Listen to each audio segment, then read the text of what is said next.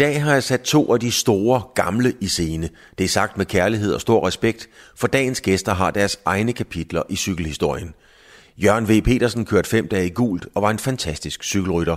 Han kørte både med og mod navne som Eddy Merckx, Greg LeMond, Bernard Hinault, Miguel Indurain. Og så kørte han for et stort colombiansk hold, præcis på samme tid som narkobaronen Pablo Escobar bombede regeringen i Colombia. Jesper Vorre kørte også for et colombiansk hold. Han vandt en etape i Spanien rundt, og Vorre var uden tvivl en af de allerbedste hjælperyttere i verden. Og han slog selv til, når chancen var der. Det er to ryttere, der har kørt med de største i cykelhistorien. Jørgen, øh, spejderen, hvor kommer det fra? Det kommer egentlig fra min amatørklub K C R. Der var jeg øh, som helt ung, eller jeg startede der, og øh, nogle af de lidt ældre rytter, de havde det med at give os, øh, alle sammen faktisk fik øgenavne, og så væltede øgenavne ned over mig af en eller anden mærkelig orden. Fordi han var altså ordensmenneske, og et ordentligt menneske, og opførte sig pænt. Nej, det ved, det ved jeg ikke, om det var derfor, for men, jeg blev kaldt alt muligt andet også. Men øh, det skal vi ikke så meget ind på. nej, nej, men, men når vi rejste, og vi har jo rejst meget sammen, Jørgen og mig, at min kuffert lignede. Den var ude på værelset i løbet af en halv, halv time. Jørgens kuffert og tøjet, det lå stadig i kufferten. Mm. Så den næste dag kunne han lukke den, og så kom massøren og hentede tingene. Vi andre skal altid pakke. ni ud af ti cykelrytter skal pakke næste dag, selvom man kun lige har været der og sove nærmest. Men Jesper, du har aldrig haft et øgenavn, har du det? Altså som, som cykelrytter? Nej, det har jeg vel ikke. Ikke, som jeg ikke er kommet i tanke om, nej. Den er uovervindelig, men det er ikke så kendt. Nej, det er meget internt, tror jeg. Jørgen, hvordan, det, vi har jo hørt nu her, nu starter, som vi sidder og taler her, så starter turen jo lige om et om ganske kort øjeblik, kan man roligt sige. Og alle drømmer jo om, at de danske ryttere, sikkert også mange af de udenlandske, at komme i gult og så videre. Ikke?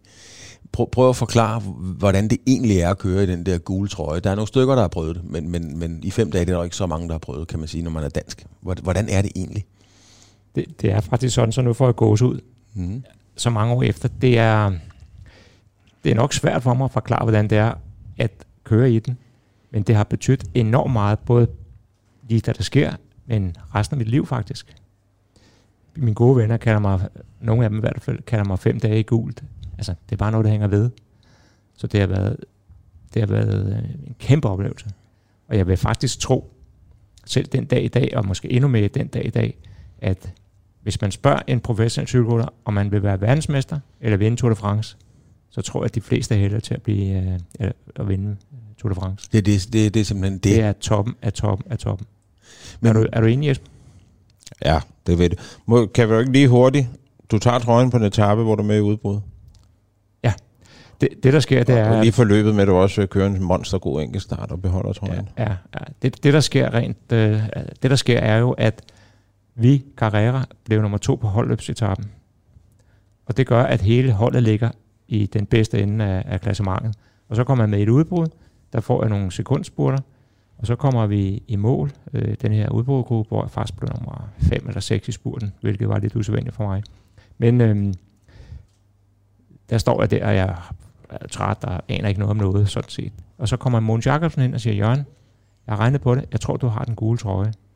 Og så siger jeg, ah, Mogens, det er sgu nok ikke rigtigt, det kan jeg dårligt forestille mig. Fordi det var, det lå slet ikke i mine kort. Men øh, så var der en øh, op fra polet, der sagde, åh, lad mig Jørgen, Jesper Petersen. Og så gik det op for mig. Og det er jo så blevet dit... Øh, altså, hvis, hvis man, er, hvis man er Benny Hansen, så er man jo fede fra Matador. Eller, eller hvis man er Kurt Ravn, så er man røde fra Matador-agtigt. Du er jo bare... Eller ikke bare, du er jo Jørgen fem dage i gult. Ja, det er... Kan man sige, ja. Hvordan er det? Det er jo fedt. Det, altså, jeg var jo mega stolt over at have haft den gule førertrøje. Og der hænger en derhjemme, så når jeg er sådan... Øh, Du ved, en gang imellem, så går jeg lige hen og kigger. Den er der stadig. Mm-hmm. Jesper, når man, øh, en ting er at få den gule trøje, noget andet er at få lov til at køre den i fem dage. Eller få lov til. Hvordan er det derude? Får man lov til det? Nej, som, det skal man gøres fortjent til. Som I slet ikke. Altså, det er jo klart det med holdløbet, at man bliver toppen. Det er derfor holdløbet ikke er der i dag. Fordi at have et hold, der vinder holdløbet, og ligge et til otte i klassementet, det er jo lidt irriterende for arrangøren, for det er også en af dem, der får trøjen. Og det var også den situation, vi havde med Bjørn Ries senere, hvor der er et split i feltet, der er en af hans holdkammerater, som er eftersplittet, så det er Bjarne, der får trøjen en dag. Jeg tror, det er treoghalvfems eller femoghalvfems. Mm. Nok treoghalvfems. Og, øh, men der er en evig kamp om at få den trøje. Der er ingen, der er ingen fribilletter på den måde? Nej, det, det, det, nej. Og det er, jo, det er jo helt vildt med franskmændene. Det er jo, de drømmer bare en dag i gult.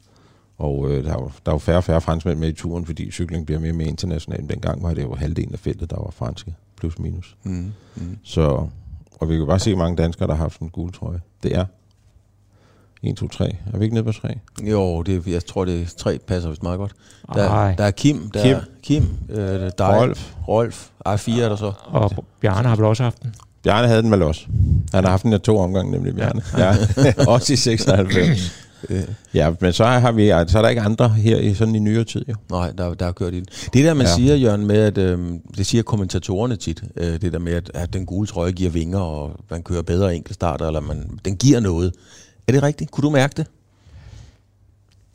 Det er jo enormt svært at sammenligne øh, situationerne, hvis man kører en enkeltstart med eller uden den gule trøje. Altså, det, det kan man nærmest ikke, men da jeg kørte enkeltstarten med den gule trøje, forsvarede jeg den gule trøje og holdt den.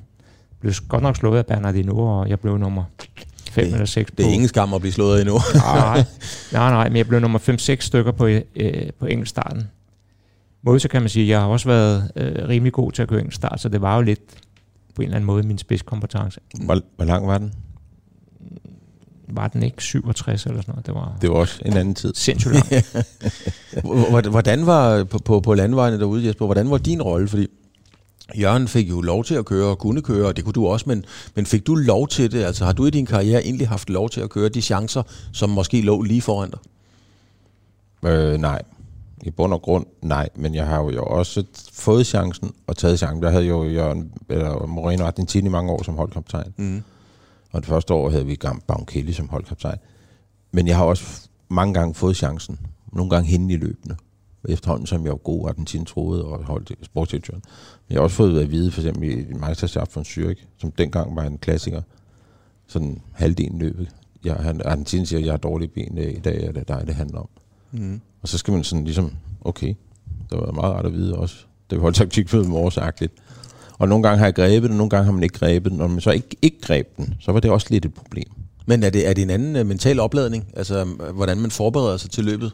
Ja, fordi når du, hvis du er der som hjælperytter, så ved du egentlig, at du skal jo være, være til stede i nogle momenter, som er afgørende. Og så bliver der kørt af de bedste, der er brugt op på en stigning eller noget. Her så skal du lige pludselig være, være den, der bliver kørt for. Og køre stærkt i finalen. Og være der i finalen. Det er også en anden forplejning i bund og grund. Men altså nogle gange lykkes det. Jeg har jo også valgt helt, helt bevidst at skifte til et lille hold i seksogfirs for at køre min egen chance. Ja, for at få lov at køre din egen ja. chance med. Ja, ja. Det hold, der i bund og grund er Bardiani i dag. Det er det hold, længst eksisterende hold. Ja. Jeg tror, det har kørt siden toogfirs, så det har fyrre års jubilæum. Når og der bliver jeg femten i Giron for eksempel.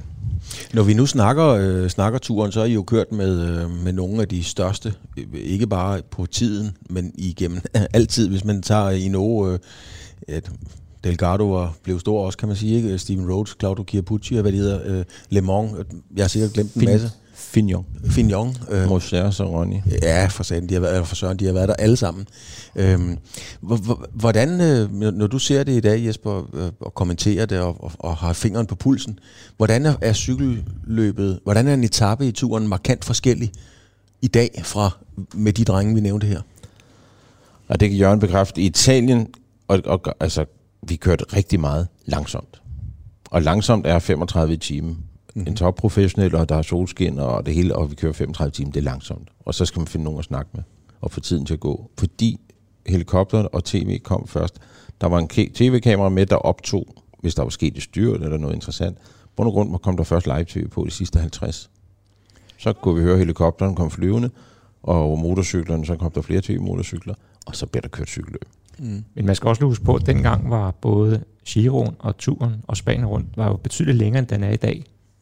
Så vi havde øh, betydeligt længere tid at skulle have til at gå på en eller anden måde. Ikke? Fordi du kan ikke køre fire tusind kilometer Tour de France med fuld skrue hver dag. Nej, og i dag, hvor dengang kørte vi langsomt i perioder, der var også dage, hvor der blev angrebet tidligt på grund af ruten, og så kom, ligesom vi ser i dag, så kommer der en pause undervejs, for ingen kan køre maks i fem timer. men vi kørte rigtig meget langsomt. Og så ja. bliver der kørt ikke så stærkt, når det bliver kørt stærkt i bund og grund. I dag bliver der næsten kørt race fra start. Hvem bestemmer sådan noget? Altså, var det Eddy Merckx, eller, eller hvem, hvem, hvem lægger det lige? Ham har vi ikke noget at køre med. Godt nok ser vi gamle ud. Men, øh, yeah. Jamen, han stopper, han, stopper, han stopper jo lige der, hvor I tager over, kan man sige, ikke? Åh, oh, der går et par år efter. Ja, der går et par men, år, men, men, men det jeg vil frem til, det er ligesom, om, om der var den her uro i hierarkiet i feltet, fordi Eddy Merckx havde jo nok styret meget af det med rimelig hård hånd. Så slipper han. Og er der, er, er der så oprør mytteri i feltet, eller hvordan, hvordan er perioden lige efter i det? Jeg tror, sheriffen, det er Francesco Moser. Han, han styrede nok meget. Fignon, når specielt han kører... i Italien jo. Ja, i, men i, Fignon? Nej, nej jo, undskyld, Hinault. Hinault styrede i Frankrig. Mm. Og ja. der, det var også ham, man vil sige, når han kørte Italien rundt, jeg har kørt Italien rundt med ham i femogfirs, der styrede han også der. Fuldstændig? Ja. Hvordan styrer man? Altså, hvad vil det sige at styre? Ja, han har det bedste hold. Han kunne sidde på folk. Han var også ham, der kunne finde på at angribe tidligt, og synes det hele var sjovt. Men han var, han var sådan feltets... Og jo kom han godt ud af det med, med en øh, Moser. Ja. Så... så Hvis du, da, hvis du er den stærkeste, og også har det stærkeste hold, så bliver det lidt naturligt det hold, der er lidt, lidt styrmænd. Mm. Og så havde Hinault og Moser, de havde jo sådan en aura rundt omkring sig, når man så dem, altså uden at øh, kende dem særlig godt, så der var bare klasse over dem, der var respekt over dem. Øh, Tiboline har også prøvet at styre, og at vi ikke skulle eller køre en stigning langsomt og sådan noget. Og det var nogle af de mine senere år, det synes jeg var latterligt. At når han ikke selv kunne køre opad, skulle han sgu ikke blande os i, om, om andre skulle køre stærkt opover. Så, så han havde jo ikke hele pakken til at kunne være, være styrmand i feltet. Altså, det, nej. Det, det havde en, en Moser køre vanvittigt godt opad, så det, han, vi ikke, det vi husker ham for. Og, og, og hvad hedder han? Innova var bare feltets bedste mand, når han var der. Hvordan var det i dag, Jørgen? Der snakker man jo meget om, at der er meget tv-tid til gruppettoen. Det er jo ligesom sådan et eller andet eksklusivt begreb. Man sidder i gruppettoen, det er næsten helt flot. Og så er der nogen, der styrer den, og jeg tror, Rolf fortalte, at det var Jackie Durang på et tidspunkt, eller hvem det var, der styrede den. Måske også Rolf selv har været med til at styre den. Havde I også en gruppetto, Jørgen? Ja, ja. Hvordan foregik det så dengang? Fordi der var jo knap så mange computer og værk, og telefoner og øresnegle, og jeg skal komme efter dig. Det, det kom. Som jeg husker det, så kom det helt af sig selv. Fordi når min Jeg, jeg var jo aldrig i nærheden af at blive kaptajn på mit, eller på, i de år, jeg cyklede. Jeg var jo øh, apostrof, øh, også oppe i min eget hoved hjælperytter. Så når jeg havde ligesom overstået min del af det job, jeg skulle gøre, så røg jeg i gruppetto, kaldte vi det. Og det var øh, helt klart, man kunne bare vende sig om, og så op ad stigningen, kunne man, eller bjergene der, de sidste par bjerge, der kunne man jo se, at der samlede sig en gruppe bagved. Så rullede man bare ned til dem. Og kunne nå at trøste der. Hvis der var en fra den gruppe, der begyndte at angribe og sådan noget, så blev der råbt shame og kastet flasker efter vedkommende og alt muligt andet. Så det var sådan helt naturligt, øh, en helt naturlig samling. For alle var jo godt klar over, at vi skulle bare op på den bedste og, og, og mest skånsomme måde. Ikke? Du fik jo næppe lov til at ligge så meget nede i gruppettoen, Jesper. Altså der var nogen, du skulle hjælpe op over, ikke? Jo, men jeg har også ligget meget i gruppetto. Og har du også det? Ja, ja som ja. hjælperytter har man mange gode.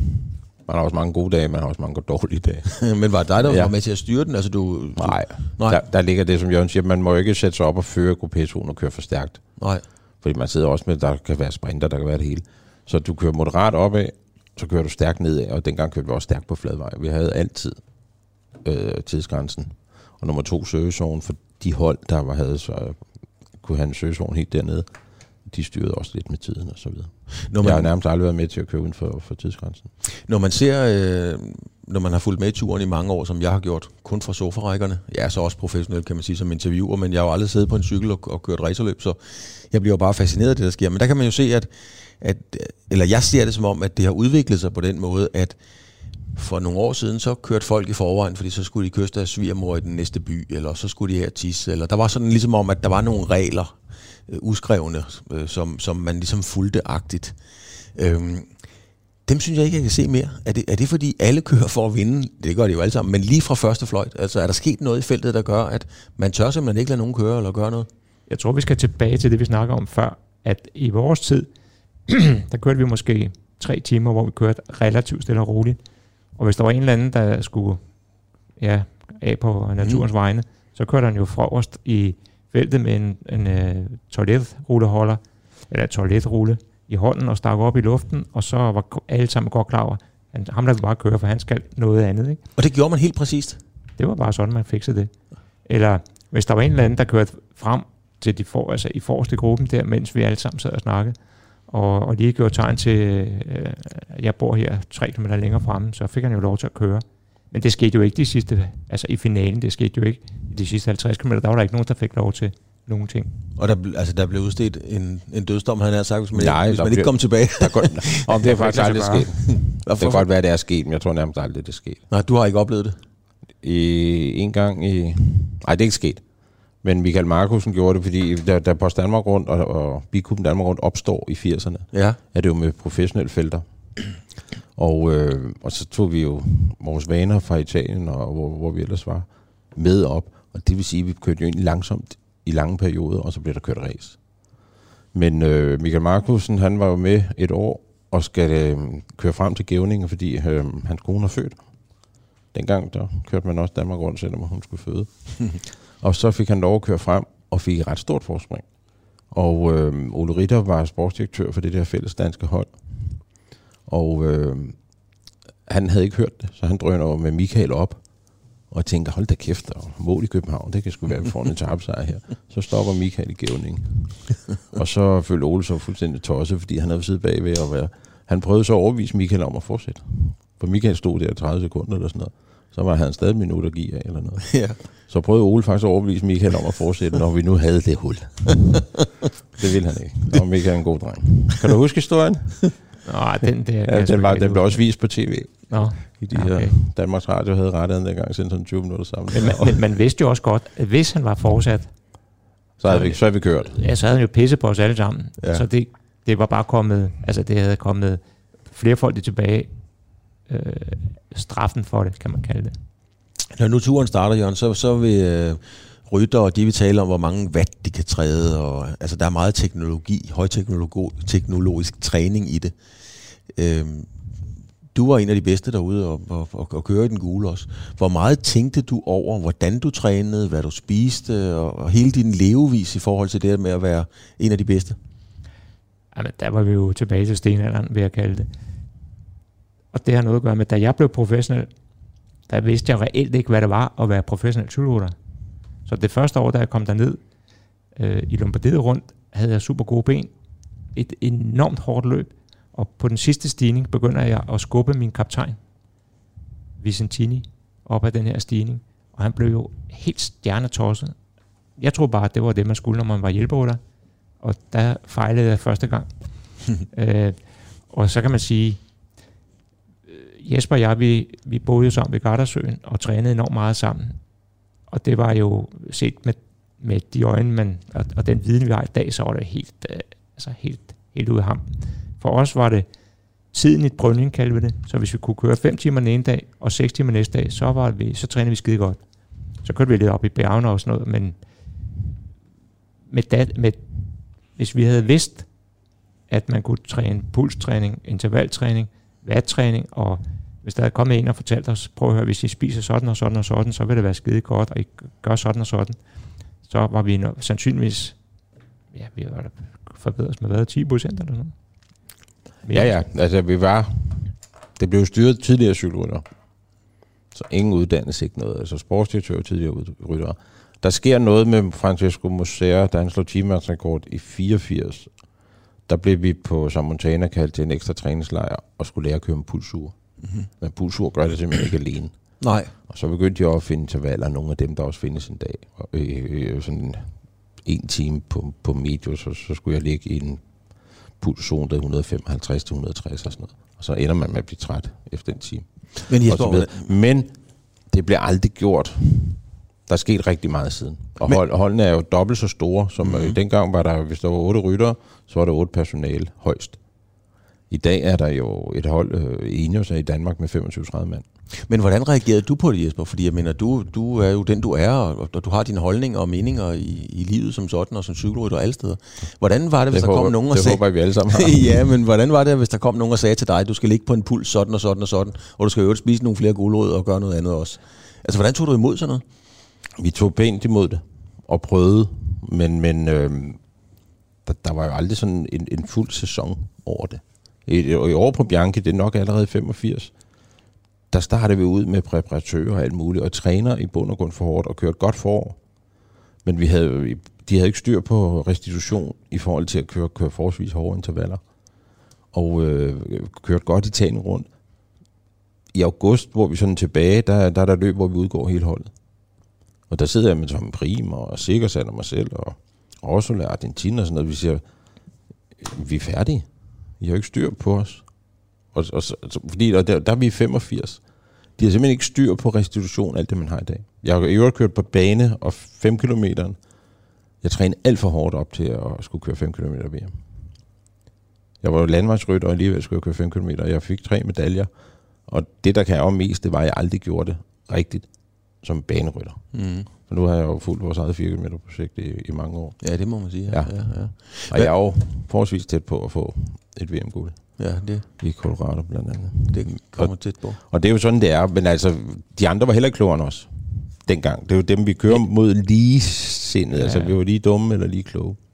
Var der nogen derude, Jørgen, af de store navne, som vi kender, sådan, som trænede anderledes end jer? Eller var I alle sammen på, hvis vi kan sidde der otte timer, så bliver det en, så er det en rigtig god dag?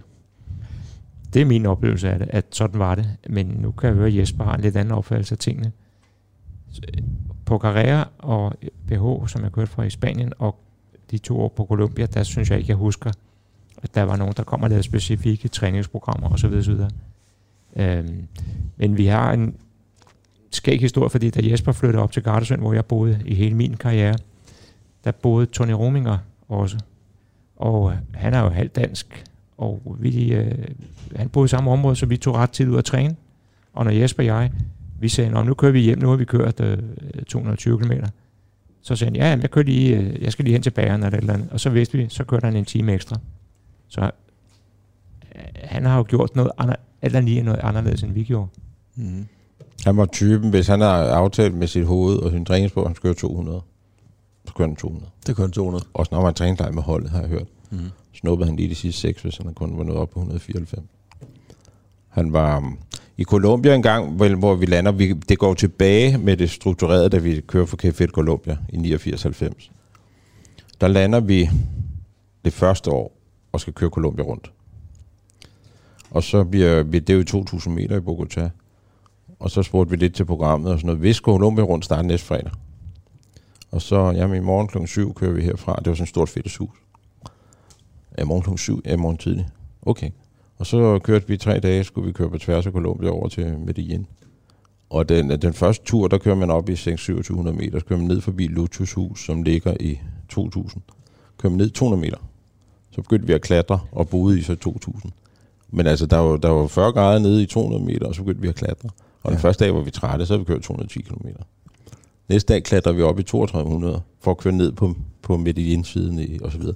Det var helt absurd hårdt. Ja, det vi var det. Lige landet i højderne. Ja. og, og, og, Jesper, kan, kan du huske?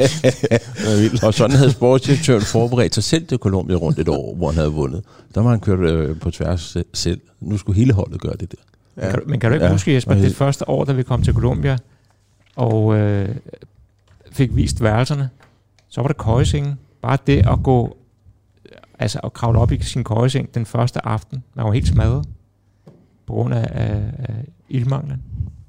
Det var simpelthen... Det var, det var en mærkelig øh, fornemmelse, at man var fuldstændig drænet for energi. Vi troede jo, at vi skulle bo på et fint luksushotel, så boede vi et hus med køjesenge, seks skrytter på hvert værelse. Med millionlønninger.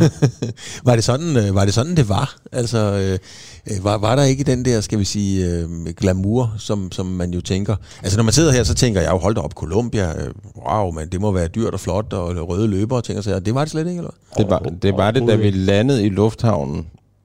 Der troede de, de havde fået Van Basten og Ruud Gullit og sådan noget. Der var tv-kameraer, der lavede. Ja, det er jo næsten også. Ja.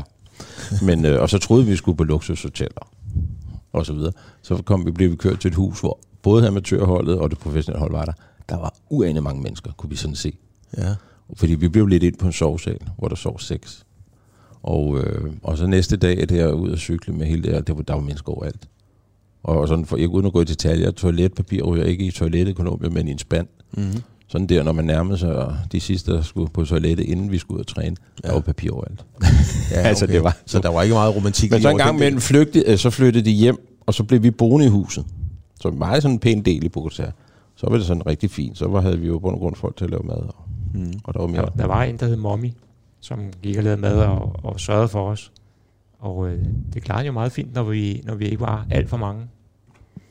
Jørgen, hvor stor en stjerne der var, var også, du? Nej, den skal lige have. Der ja, var en chauffør, have. Han havde seksogtredive børn. seksogtredive børn? Ja. Og så sidder vi seksogtredive, og så skulle vi lige være sikre på, at han havde sagt tredive-seks og sådan noget der. Og så, så kan du navnene på dem. Så begyndte han. Jeg har tre af dem, og så jeg, jeg har fem øh, Christina. Og så nåede vi på et tidspunkt, når han sådan cirka op på seksogtredive. Er, er vi der? Er vi der? Han havde seksogtredive børn. halvfjerds-årig mand. Det var en anden verden. Det var ja, det. det er en anden verden. ja, nu siger, ja, nu siger Jesper det der med, at de troede, de havde fået guldet og fandt basten, og de havde fået to, øh, to gode cykelrytter, det er jeg godt klar over. Men hvor store stjerner var I derude? Altså, altså var I til dagligdag stoppede folk og ville have autografer? Og at, ja, man lavede jo ikke selfie'er dengang, men... men nej, det, nej, det gjorde de ikke. Men vi troede selv, vi var kæmpe store stjerner, fordi jeg husker, øh, da vi kom til lufthavnen, eller da vi kom med flyveren og skulle igennem ankomsthallen, så kom der en fra Café Colombia, og han havde åbenbart nogle øh, kontakter det rigtige sted. Så alt det der med at stå i kø efter paskontrol og sådan noget, det var sket ikke for os. Vi røg bare lige bagom, og det synes jeg var ret fedt, ikke? Og nu kommer vi. Men øh, nej, ellers var vi ikke... Øh, nej, cykling var jo ikke så stort i Colombia på det tidspunkt. Der var Herrera og Fabio Parra. Øh, men ellers var cykling ikke... Det var på vej opad. Ja, det blev så stort jo. Herrera var ja, en af de største, kan man jo, sige. Jo, jo, det blev stort, men, ja. øh, men som jeg husker det, så det var ikke... Altså, vi gik jo... Vi, vi trænede meget, og havde også meget fritid, fordi når du har trænet dine fem eller seks timer, så ja, hvad skulle du så lave resten af dagen? Og så gik vi jo øh, ind i sådan en stor shopping mall, eller ud at spise, eller lade... Altså, vi skulle have tid til at gå, mm. men det var, der var ikke nogen, der sådan... Øh, Nå, der sidder Jesper Vorre, Jørgen V. Vi har fundet en god italiensk restaurant, vi kørte over til. Og, øh, og de kunne godt se, at så fandt ud af, at vi kørte Café Colombia og noget. Men øh, så havde vi Herrera med en dag, og et par andre holdkammerater. Fra den dag, der synes de, der var vi vigtige også på den restaurant. Okay. Det var sådan, kan man sige, en pænere sted. Men det, ja. Og, altså have besøg af Herrera som årets sportsmand året f- før i Sydamerika, fordi han har vundet Spanien rundt. Ja, ja. Altså, da man siger... Ja, han har vundet, ja, jo, han har vundet Spanien rundt, så blev han sportsmand foran en Maradona på toppen og alt sådan noget. Ja, det er også han var, alligevel noget. ja, ja, det er jo alligevel noget. jo, det må man sige. Ja. Man siger, at... Øh, eller nogen siger... Nej, man siger, at Gud skabte Colombia, da han havde en rigtig god dag. Det er et ufatteligt smukt land. Øh, men det er også et voldsomt land, og mange har jo set øh, Narcos og Pablo Escobar og kender hele den der historik. Jesper, I var der lige midt i, at alt det der foregik, som vi har set i den her serie. Altså, ja, er vi ikke heldige? jo, hvordan var ja. det at, at køre jamen, lige midt imellem, at Escobar var der? Jamen, de snakkede meget med Escobar, og når nogen skældte ud og sådan noget, så, så sagde de sådan for sjov kolumbianerne, Escobar og sådan noget, når ingen kunne høre det. Hmm. Men vi opdagede ikke, nu har jeg også set Narcos, og min datter, som er voksen, hun sagde, var det ikke der dengang, du er i Colombia, er det ikke de år? Jo, det er det faktisk. Og der var mange vejspærringer, der var mange våben, men altså, der var meget militær. Vi oplevede egentlig ikke at være bange eller udsatte. Og heller ikke ved de teorien kunne vi også være blevet kidnappet, det kan man jo se nu.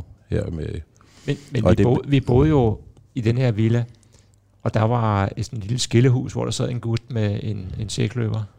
Så, så de passede på os, og vi fik jo også at vide, prøv at høre, I skal ikke, hvis der er nogen, der kommer og henvender sig til jer, så sig har, tak for det. Har du set Narcos? Ja. En lille gut med seks løber, de forsvinder ret mange af i Narcos.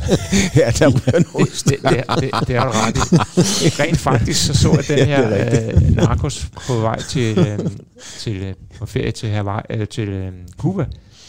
Og der gik det op for mig, at i, i niogfirs, da Pablo Escobar, der snakkede han med F A R C og fik dem til at bombe.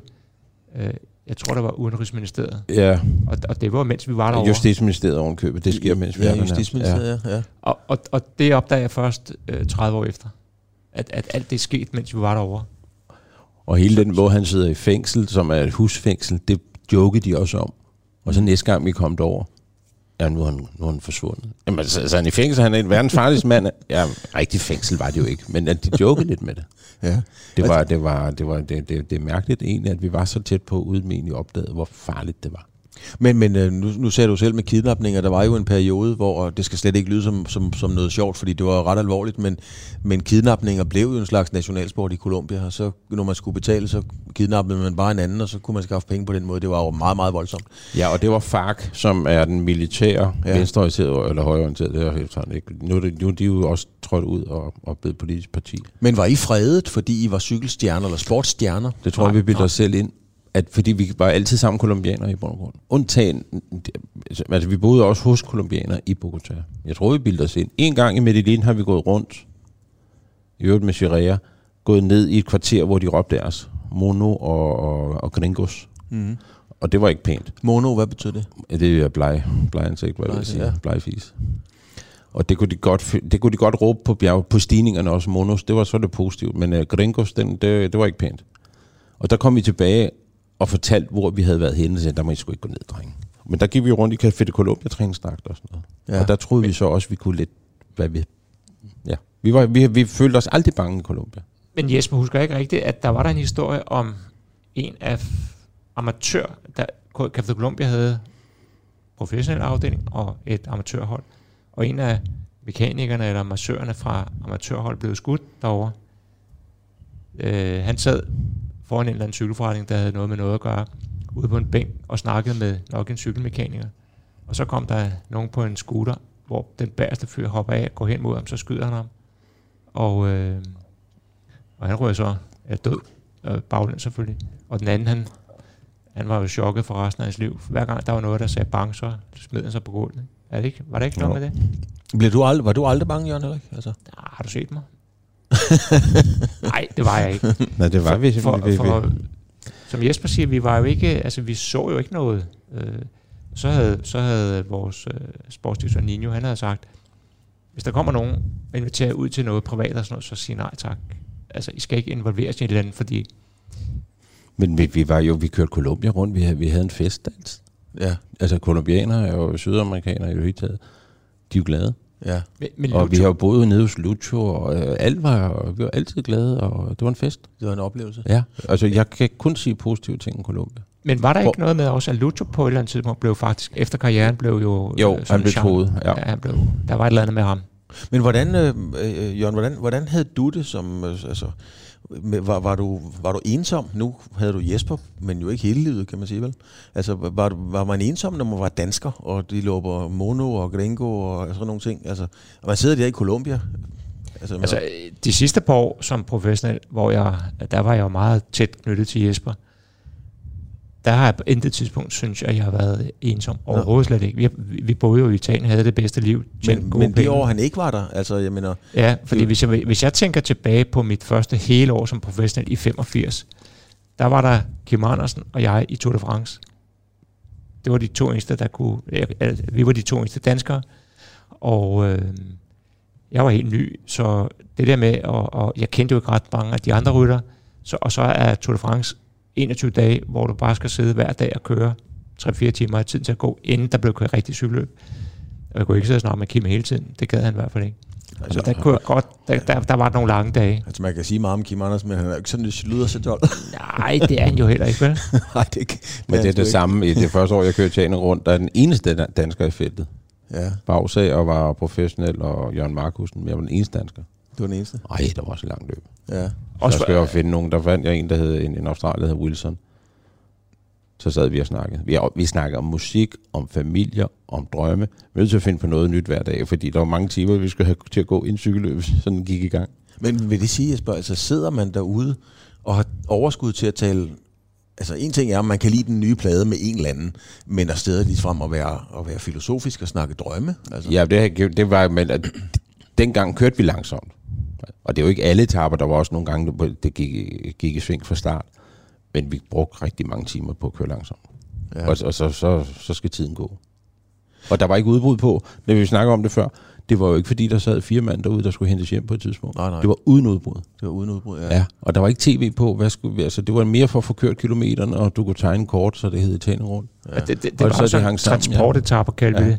At man skulle fra et sted til andet. Og, og så har der åbenbart ikke været nogen by, der har meldt sig som etapemål undervejs, så var vi jo nødt til at køre to hundrede og firs kilometer den dag. mm. eller to hundrede og fyrre, ikke? Men, men lige nu sagde du selv femogfirs, og du var, det var lidt træls. Men blev det ikke sjovere? Var det ikke tiende etape, det blev rigtig sjovt på? Jo. Kan man sige. Hvad sker der der? Der vandt jeg. Ja, lige præcis. Ja. Og det er fint lige at få styr på årene. Du vinder en etape i femogfirs. Ja. I femogfirs kom som jeg... Som første års, som, som første års, ja, ja. Som neoprofessionel. Der kom jeg med i udbrud, og øh, slutter på en tredje kategori stigning. Ikke voldsom, men der går trods alt opad.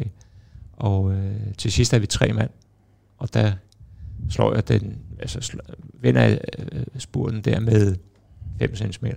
Det vidste jeg heller ikke før efter. Normalt ved man det jo, mm-hmm. men her, jeg har set billeder efter, eller har nogle billeder bagefter, eller efterfølgende, hvor at jeg faktisk, nu det, øh, uden at, øh, at træde rundt i det, men Jesper kan sikkert bekræfte mig, jeg var ikke den hurtigste sprinter dengang. Man kan ikke sige sprinter, hvis man ikke er hurtig. Nej, så er jeg så, så jeg, jeg, jeg simpelthen løftede, løftede forhjulet hen over målstregen. Men, men det lykkedes, jeg vandt. Men det er fantastisk. Og så året efter tager du trøjen i seksogfirs? Så i seksogfirs, der fik jeg så den der trøje, og i, for ikke skal være løgn, så faktisk i syvogfirs kører vi øh, Carrera øh, i holdløb, hvor vi vinder også. Så i teorien, jeg ved, at der er så mange, der spørger, eller snakker om, har man vundet en etape, hvis man har vundet holdløbsetappen? Altså, selvfølgelig har man det, mm. synes jeg. Men det står bare ikke rigtig nogen steder. Jesper, der er noget mytisk i fodbold over Liverpool, øh, øh, Barcelona og så videre. Men der er også noget mytisk over Carrera. Hvad er det, der, der gjorde det der Carrera-hold så, så ikonisk, altså så specielt? Det var, det var både navnet og, og, ja, og, og at Jørgen kørte der. At de, de Carrera jo, og så lavede de jo cykelbukser af kopper og stof, for det var jo et tøjmærke og meget, meget kopper øh, stof. Denim hedder det vel. Mm-hmm. De unge mennesker ved ikke, man kopper. Eller. Nå, det jeg vil sige, de kørte Tour de France, og de kørte Italien rundt. Men det var et af de få italienske hold, der i den periode, hvor Jørgen kørte, der tager til Frankrig og kørte Tour de France. Det havde Boifava besluttet, som var, var chefen gennem mange år. Og så tror jeg, det var lille, det hold, jeg kørte på. Nogle år før havde de haft Van Impe. De kørte også Tour de France. Italienske hold kørte ikke Tour de France. Det, det var simpelthen sådan, at italienerne, de fleste italienere ønskede ikke at komme uden for Italien. Og de havde også ret i, at når man kom til Tour de France og fik pasta, så var det gennemkogt pasta. det, det var... Jeg, jeg, men altså, Carrera havde lige, det, de kørte Tour de France, og det gjorde de hvert år, og det var topklasse. Ja, ja. Men, men en af de store kaptajner, eller en af de store rytter på Carrera, Vicentini, han ja. var jo nærmest ikke til at hive ud i Italien. Altså, det brød han så simpelthen ikke om. Han nægtede bur. Ja. Han nægtede simpelthen, ja. Nu nævnede ja. I lige et navn, som, og det er faktisk meget sjovt, fordi at, øh, ja, I må fortælle mig noget om ham. Min store lidenskab for cykelsport startede med, at jeg så et sort-hvid billede engang af en mand i en prikketrøje, han hed Lucien Van Impe. Og øh, jeg kendte ham ikke, jeg anede ikke noget om, hvad han var for en. Jeg så bare det der billede, han sad sådan og kiggede sådan op ad bjerget, og han var benet, og altså, man kunne virkelig se, at han, han led, men han havde også sådan et eller andet blik i øjet. Jeg forelskede mig fuldstændig vildt i Lucien Van Impe, og jeg aner ikke, hvor god han var, eller ikke. Hvad var han for en fyr, Jesper? Hvorfor, hvad, hvad betød han for cykelsporten? Jamen han var jo, jeg er faktisk tvivl om, når han har vinde turen et år, det tror jeg.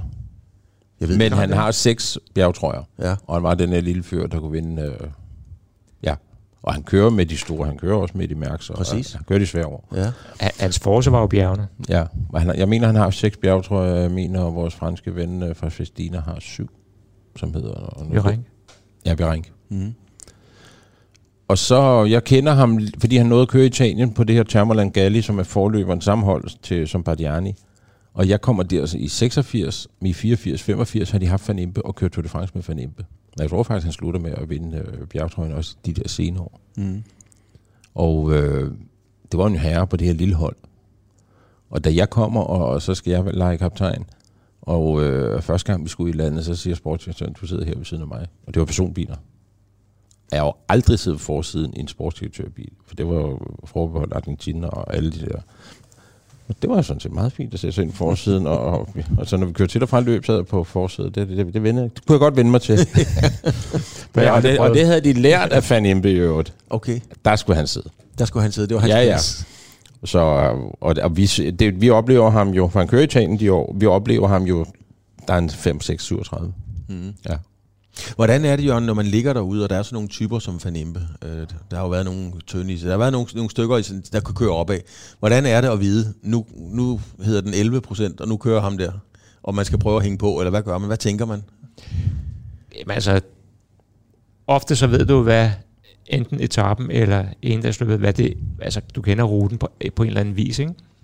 Så man har jo ligesom, det gjorde jeg i hvert fald, jeg sagde, okay, her der kommer jeg ikke i mål i den forreste gruppe, det kan jeg garantere for. Hvis det var de der store stigninger, så kunne man, det, det, det var jo sådan, at hvis jeg kørte et godt, eller jeg vil sige det på den her måde, det ene år i turen blev nummer seksogtyve, det andet år, der blev jeg nummer hundrede Grøn Hvidkål, tabte over to timer, men personligt var det et meget bedre år for mig, fordi min kaptajn, øh, Stephen Roche, vandt, så jeg havde gjort og arbejdet øh, sublimt for ham, øh, og det lykkedes at vinde. Men at blive nummer seksogtyve kan man ikke bruge til noget. Altså, det er jo ikke, det er jo ikke et resultat, du kan bruge rigtigt til noget. Ja, det, og det så år, du slider meget mere. Altså, så undlader du at gå i gruppetto. Du bliver stadig sat. Du går ikke ned i gruppettoen, du sidder og møver for at få en tid mm. selv. Og så, det så, kan, så er du ikke rigtig heller engang god hjælperytter, fordi du bare er halvtræt hele tiden. Er det, er det det år, hvor, der er det år, hvor Rosen vinder Giroen, ja, det, V M og turene? Ja, det var det år, hvor jeg, hvor jeg tabte, jeg ved ikke hvor lang tid. syvogfirs. Fordi, syvogfirs, ja. Ja, ja. syvogfirs, ja. Fordi at jeg, øh, jeg brugte den, altså du ved, når jeg, når jeg stod op om morgenen, så vidste jeg jo, at i dag skal vi op over A D S og dit og dat. Og så kunne jeg se, at når, når vi mangler tredive kilometer, så begynder de andre bjergrytterne og dem, der kører klassement, så kører de fra mig. Og så skulle jeg bare stille og roligt op inden for tidsgrænsen. Og så var det, som vi snakkede om før, så rød man i, i gruppetto. Mm. Og så prøver man på at skåne sig så meget, man overhovedet kan, for at komme op, ikke? Men vi havde fornøjelsen også af Herrera, to år med Café de Colombia. Og han kunne køre op af. Han kunne godt køre op af. Ja, det ene år vinder han bjergetrøjen i Italien rundt, og vinder to etapper. Altså, men der er en, der er en god. Ja. Men arbejdet foregår jo hen til den sidste stigning. Han vinder på t- tre timer Lavaredo. Og øh, der er vi hentet udbrud hjem og sådan noget, og så kører han sin vej. Og, og, og tidligere, der, der er det jo Lars, øh, vores ven Carlo. Don Carlsen vinder en etape. Der får vi ikke hentet udbruddet inden, og der mangler han femten sekunder i at hente Carlo som den sidste. Mm. Men det var en ære på toppen. Ja. Ja. Nu, øh, Jørgen vinder så tiende etape i femogfirs. Men du vinder så sjette etape i halvfems i Spanien rundt, ikke? Vil du godt... Øh, man godt huske. Jamen, det mener jeg, det er. Hvordan... Øh, og, og jeg ved godt, man ens egne sejre vil man jo gerne værne om, men er det bare... Hvor tæt er det på at vinde en etape i turen? Altså, hvor, hvor stort er Spanien rundt, Italien rundt etapesejre i forhold til, til tursejre? Tursejre er det største. Og dengang var Spanien rundt, hånden på hjertet, også mindre end en etapesejre i Italien rundt. Men det er stadig en etapesejre i en Grand Tour. Ja, ja, uh, ja, det kan man ikke tage fra. Nå, ja, og det, og det, og, og øh, så, ja, så, så det var kæmpestort, at det lykkedes en dag. Vi øvrigt også som hjælperytter for Herrera der, så fik jeg lov at, at køre. Mm. På, på, Hvis jeg lige må bryde ind, fordi Spanien rundt blev kørt anderledes dengang end, end turen. Vi lå før, det var det tidligt. Ja, ja. Ja. Men, men det, det jeg mener er, at dengang husker jeg Spanien rundt som om, at der blev bare, når der blev sagt kørt, så blev der kørt til højre og venstre. De stak til højre og venstre, de var fuldstændig sindssyge rytterne. Så det var en anderledes måde at køre sådan et tre, et, et, tre ugers etapløb. Jeg synes, det var faktisk næsten hårdere at køre Spanien rundt end, end turen. Så det at vinde en etape i Spanien rundt, det skal man virkelig ikke kæmpe sig af. Men, men der er jo mange, der siger, at, øh, at, at øh, Italien rundt er et flottere løb, og måske også hårdere end turen, og det samme om Spanien rundt og så videre. Men Jesper, hvorfor er det så, at det er turen? Altså, hvad er det for nogle faktorer, der gør, at turen er blevet til det, det er blevet til, og ikke et af de andre to løb? Fordi det altid har været det største. Og så Italien rundt kom på seks år senere, og Spanien rundt kom midt i, midt i trediverne. Og til turen er alle de bedste der. Det kan vi se på det felt, der, der bliver præsenteret øh, nu i dag. Mm. Der, der er jo ikke nogen, der ikke kører turen, er de bedste på holdene. Så kan du t- finde ti, der ikke lige kører. Men, men Italien rundt er der en del, der forbereder, at de bedste øh, kører ikke, fordi de kører turen og sådan noget. I turen er de alle sammen. Det var de også dengang. Og tempoet, det er lige ved, at det er, hold da kæft. Når man har kørt turen af sidevind og siger, nu sidder vi sgu ikke mange, jeg sidder godt, der er tredive mand foran, vi kan ikke, så vender man sig om, sidder stadig hundrede tosser. I turen er alle klar. Der er ikke nogen, der forbereder turen. Der er ikke nogen, der kører turen for at forberede og køre stærkt i San Sebastian. Turen er turen, og man skal være der, og man leverer det, og man står ikke af, fordi man et eller andet. Mm. Og det er, det er underholdende, og det er blevet vigtigere og vigtigere, jo, fordi de har jo vundet kampen om de bedste sponsorer. Det er dem, der har flest penge og størst præmiepenge. Og det er vigtigst for holdene. Altså, man, man, der er jo utallige øh, historier om rytter, der står på hovedet i Tour de France og bliver slået til plopfisk, men hopper på cyklen og kører til mål alligevel, fordi man opgiver ikke en, øh, man udgår ikke af turen, hvis det på nogen måde er muligt at komme igennem. Hvor man godt kan se Italien rundt, feltet er flot og alt det her, men okay, vi skal heller ikke kompromittere resten af året, fordi vi kører ikke videre med en skade her og så videre. I turen, kan man komme igennem turen, så kører man igennem turen. Og kunne, kunne du også mærke det, Jørgen? Altså, de unge ryttere i dag fortæller, at, at de kører lige de der tre, fire, fem kilometer i snit hurtigere i turen. Kunne, kunne du også mærke det, at når du kørte? Altså, det gik bare lidt stærkere, når, altså når man trådte? Nej, det tænker jeg ikke rigtigt, at jeg kunne. Øhm, er der det, flere, der kører stærkt? Ja, ja. Altså, det er jo rigtigt. Da, fordi det er de to hundrede bedste professionelle, der stiller op i turen, så er niveauet højere, det er klart.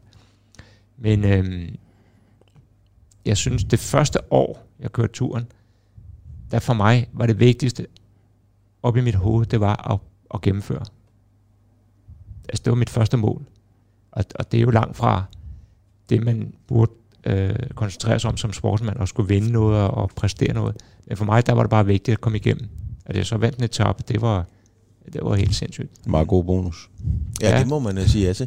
Lige midt i at, uh, at uh, eller midt i firserne, så dukker der jo en mand op. Han dukkede op lidt før, men det var i hvert fald der, man sådan begyndte at høre om. Han hed Greg LeMond, og, og, og kørte på nogle mærkelige cykler, og gjorde nogle mærkelige ting, og hatte, og aerodynamiske ting, og sagde, Jesper, hvordan, uh, hvordan tog man imod, skal man sige, den udvikling, som han var eksponent for uh, blandt jer? Jo, for det, det, det kommer også, han, han ender jo hos Renault, og, og det der bliver til Laviklær. Og der begyndte Renault jo i tre fireogfirs med klikpedaler, mm. lugpedaler. Og øh, det gemte man lige et år, og så fik Renault jo ondt i knæet i treogfirs eller fireogfirs. Og så kan I, der kan I bare se, der kørte vi jo pænt rundt med tåklips. Og mange ved ikke, hvad tåklips er, men det er jo en rem rundt om, om foden, som er så upraktisk som noget, når det er varmt. Fordi det brænder der, hvor man spænder. Så brugte man halvdelen af sin flaske på at hælde på foden, fordi det brændte. Og når man nærmede sig spurten, skulle man give den et ekstra nøk, fordi man skulle ikke hive den ud. Og så kom klikpedalerne, så accepterede vi det, og så kommer det hele det med pladehjul og, og sådan noget. Og ja, det havde været nemmere, det ikke var kommet, mens vi kørte. Men øh, altså, vi, man, vi tog, man tog godt imod det, men øh, cykelrytter er konservativ. Ja, og, og så, så kommer der en dum amerikaner der, der havde gennemskuddet noget med at og luftmodstand, for det er det, det hele handler om også i dag. Hvad, hvad tænkte I? Fordi jeg, altså, jeg tænker bare på, at, at hele verden måbede til O L i otteogtres i højdespring. Der var en, der hed Dick Fosbury. Han sprang med ryggen over, altså et Fosbury-flop. Og alle tænkte, han er mærkelig, ham der. Så vandt han sådan en guldmedalje, ikke? Og det var jo lidt det samme, der skete med LeMond på et eller andet niveau. Altså, han, det var jo svært at modbevise, det han gjorde var rigtigt, fordi han kom jo først over stregen mange gange. Jamen, det han gjorde var rigtigt, og især det der med at ligge bedre ned på, på cyklen og, og, og tristyret. Og så hjelmen, han kører på, med hjelmen på enkeltstarten, og, og Fignon kører med, med, med lille hestehale ja, og flagre. Ja, ja. Jamen, det er helt vildt. Ja. Det er helt vildt. Øhm, men altså, pladehjul og alt det lærte vi. Vi kørte jo også forkert med pladehjul, fordi holdene ikke havde forstand på. Dengang kørte vi også pladehjul foran, selvom det blæste. Men, men hvordan var det? Og, altså? øh, og kunne ryge på røven, fordi vinden tager... Øh, I dag kører de næsten aldrig en pladehjul foran, undtagen på cykelbanen. Men, men var det sådan en statshemmelighed? Altså, eller kunne man, kunne man tale med amerikanerne, med, fin, eller undskyld, med LeMond, om, hvad det var for noget, og hvordan det, hvad, hvad det gik ud på? Eller, eller var det sådan helt top secret-agtigt? Nej, altså... Når, når du bliver ansat på et eller andet cykelhold, så kommer holdet jo med en cykel og siger, den skal du køre på. Så kan du ikke sige, at jeg vil hellere køre på min egen. Ja, vi kunne, Jesper og jeg kunne nok ikke. Men nogle af de helt store profiler kunne måske nok få fat i deres egen cykler, så male øh, øh, navn på, på det andet mærke. Men ellers så fik man jo bare besked på at køre med det og det og det. Det har jeg aldrig nogensinde stillet spørgsmålstegn ved. Det gjorde man bare. Ja. Da, da, Jesper, da, da Jørgen kom, så kom han jo på sin cykel, og inden du kom, så stod jeg og løftede lidt på den, og vi, vi er stadigvæk ikke enige om, den var seks eller otte kilo. Det er for så vidt også ligegyldigt. Jesper, hvad var der sket, hvis du havde haft sådan en cykel at køre på, da du kørte? Øh, da du kørte. Hvad, hvad havde det lavet forskel for dig, hvis du havde haft sådan en cykel, som Jørgen kom på i dag? fire til fem kilometer. altså havde det betydet nogle helt andre placeringer? Eller? Og jeg vidste, at det kørt i det felter dengang med de cykler, man har i dag, så havde man jo snuppet det hele næsten. Er det rigtigt? Cyklen betyder på fladvej en tre... Jeg tror, de er oppe og se... Nicky Sørensen sagde, for, da han sluttede, det var i hvert fald fire kilometer. Altså fire kilometer lavt sat. Okay. Så, så dengang lå vi også at træne med et par tredive. Vi har aldrig trænet med fyrre snit. Men det, i dag kører de uden problemer mellem femogtredive og fyrre. Behageligt afslappet. De kører simpelthen stærkere cyklerne.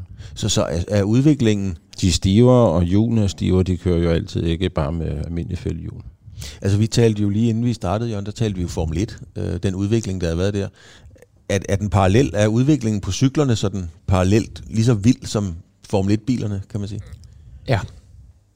Øh, både på cyklerne, men også øh, hele setupet omkring det at være cykelrytter har ændret sig. Og det er jo Jim Sky, der har bragt det ind, som øh, går efter de helt bitte små øh, detaljer. Altså, øh, jeg ved ikke, om de stadigvæk gør det, men på et tidspunkt så kørte de jo madrasser rundt til de forskellige hold eller hoteller, fordi deres rytter skulle sove på den, deres egne madrasser. Altså det var gået i helt bitte små sko. Og det er de andre hold, det gjorde Kvistep i år i Sion. Det har en madrasbil. Ja, altså det er en madrasbil. Ja. Det, det er sådan noget, der så går man jo ned i den mindste, mindste, mindste detalje. Men Jim Sky kom jo også med nogle trøjer på et tidspunkt, hvor der var nogle bobler i stoffet, eller i, ja, i stoffet, som de havde fundet ud af i en vindtunnel, at øh, det rent faktisk øh, gav noget fart på toppen. Altså, så small gains, det, det, det går de alle sammen efter nu jo. Mm. Altså, når, når jeg, Jesper, jeg gør, hvis vi, vi fortæller om vores, eller jeg kan fortælle om min gule trøje i uld. Hvis jeg kører i den i dag i regnvejr, så vil den jo ramme ned på bagdækket. Altså, så dårligt udstyr havde vi jo rent faktisk dengang. Og, vi havde... og være tung, tung, tung. Ja. Kørte du i en uldtrøje? Den gule trøje i seksogfirs var, var af uld. Ja. Undskyld mit sprog, det var satans. Ja, det var det, vi havde. Og, og seksogfirs plus, tænker man, der plus, var så længe siden, vel? Tak. Plus, at gearingen, at vi havde dengang, og til nu, er også helt anderledes. Altså, vi havde jo, vi, vi kørte nogle, noget meget tungere gear end dengang. Så jeg har været ude for at køre, i Italien har jeg kørt øhm, jagtagsløb, italienske jagtagsløb, hvor jeg simpelthen ikke kunne køre lige op ad vejen. Vi måtte zigzag, fordi vi kan. Der fandtes ikke gearing nok. Vi kørte i bund og grund enogfyrre treoghalvtreds foran, og så kørte vi tolv enogtyve bagpå. Og det var rigtig slemt, fik vi treogtyve på. Men altså, der skulle man nærmest ansøge. Men en, altså, det, og, enogfyrre treogtyve, og i dag kører holdene jo, når det bliver grimt, fireogtredive otteogtyve. Og du kan se, det ser nemmere ud på det stejle i dag. Det er meget svært at fornemme, hvor stejl det er i dag, fordi de kører så lette gear. Mm. Og dengang stod du og kæmpede med vejr. Der var også billeder i det Merckx, der kæmper op af tre timer Lavaredo i landet. Helt absurd stort gear i forhold til i dag. Men, men når, når vi er inde i de der tekniske termer, Jesper, nu, det, går, det går jo rigtig meget op i, hvor mange watt man kan træde. Altså, det hører man jo hele tiden. Og jeg har aldrig rigtig forstået formlen. Men anyway, du har jo en maskine. Altså. Formlen er cirka... Gør det meget enkelt. Ja. Hvad vejer du? Jeg vejer øh, øh, otteogfirs. otteogfirs, det er halvfems gange to, så kan du træde øh, hundrede og firs watt en time og holde det. Mm. Det er sådan dit medio, der, der, kan du, der vil du have en puls på hundrede og tres eller et eller andet. Der kan du ligge en time. Så kan du peak uden problemer ved syv otte hundrede og sådan noget. Men du kan ikke køre særlig længe ved fire hundrede. Hvis du så var topidrætsmand og stadig vejede det, så kunne du træne dig op til, dit, at du lå ved fire hundrede og kan køre en time. Og så er vi oppe i rigtig gode cykelrytter. Mm. De er sådan fordoble det, en almindelig motionist vil have. Men, men det er et andet tal for din puls i bund og grund. Men det er jo et, et pulsen kommer altid forsinket. Watt, det mens du træder. Men når man går så meget op i watt i dag, når du satte det, den helt store maskine til, og nu skulle der trædes, hvor mange watt trådte du med, hvis man regner? Ja, det har vel været det samme kraftudfoldelse som i dag, men hvor mange watt trådte sådan en som dig med? Jamen også i enkeltstart, og Jørgen den her siger, så er det også ligger omkring de fire hundrede. Og i mange år har de bedste ligget omkring fire hundrede på en enkeltstart på en tredive fyrre kilometer. Og nu er de begyndt at ligge på fire hundrede og tredive. Og en, en Cavendish kan pike en spurt med seksten til atten hundrede watt. Og, og måske lidt mindre, fordi han er lille. Men altså de bedste kan pike de der spurter. Nogle af de danske enkelte fire kilometer hold kan også pike på en, på en seksten hundrede watt. Men fire hundrede watt, en times enkeltstart, så er du en af verdens bedste. kører du stærkt. Vi er lige ved at være der, Jørgen. Sidste spørgsmål. Hvad glæder du dig allermest til ved turen i år? Åh, den er svær, for jeg glæder mig til rigtig mange ting. Men jeg vil jo blive så lykkelig, hvis vi ser en dansker i den gule trøje i de tre dage, vi er i Danmark. Lykkelig lige frem. Det synes jeg ville være stort. Jeg vil hellere se dem i Paris i sådan et der gule. Så skal så det jo, nu har vi, det er jo live den lykkelige, vi skal have fat i så. Ja. Nej, det bliver en anden dag. Jesper har ret. Det er klart, det ville være bedre at se en dansker. Men øh, jeg synes, det ville være stort for Danmark, hvis vi kunne få en dansker i den gule trøje her i Danmark.